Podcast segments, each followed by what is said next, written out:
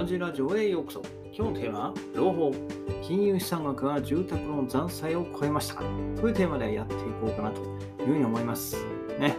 えー、以前からね、私の、ね、ブログとかラジオで紹介している通り、まあ、我が家ではね、住宅ローンが、まあ、世帯手取り収入に占める割合がね、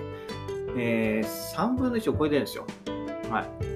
簡単にもう、つまり、ですよ。毎月の手取り額の3分の1が住宅ローンと消えてしまっているわけなんですよ。はいえー、通常ね、住宅ローンの安全益が、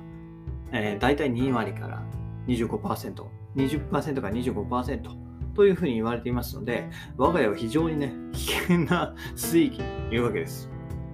まあ、そんな状況ではね、いつ住宅ローン破産を迎えてもおかしくはないといったところで、え、日々ね、かなり切り詰めて生活しています。えー具体的な例を挙げると、車を手放したりね、マイカーを手放したり、コンビニ等でね、日々の無駄遣いを見直して、また株式投資か副業ですね、え、転職で収入アップを目指してきました。はい。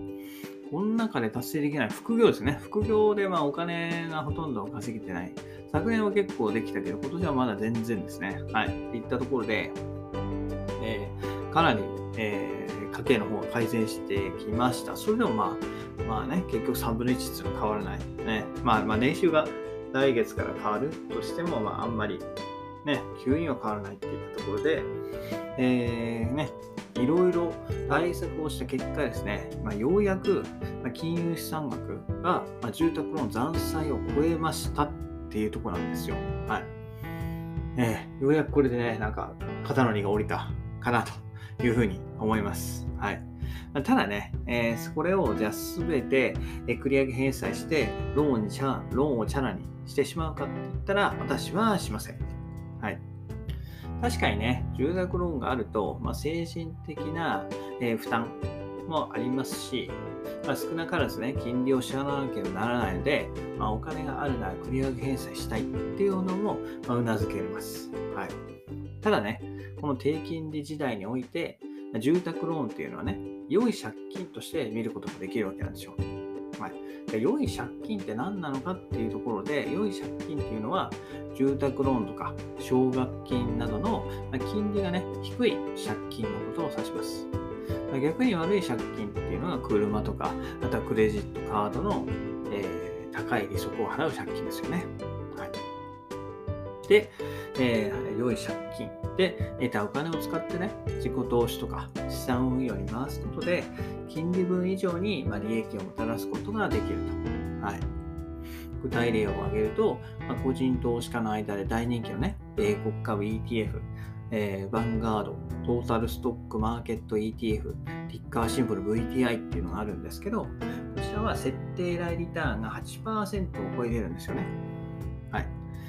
まあ、住宅ローンの金利って大体、まあ、高くても1%じゃないですか。で、先ほどのね、え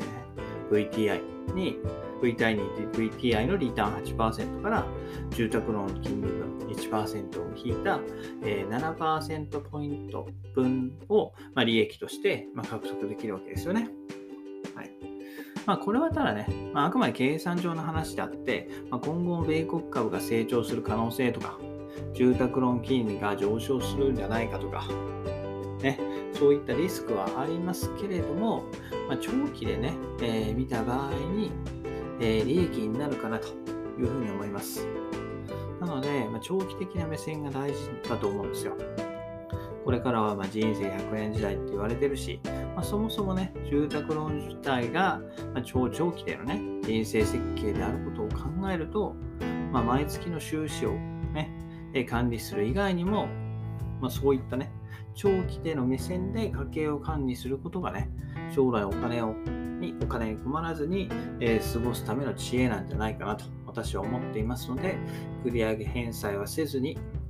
えー、ね、その余った、余った、余ったのかな？余ったというか、本来住宅ローンに充てるべきお金を資産運用に回して、えー、分の利材を、えー、もらいたいかなというふうに思います。といったところでね、今日は金融資産額が住宅ローン残債を超えましたというテーマでお話しさせていただきました。それではまた明日。バイバイ。アバンナイスデイ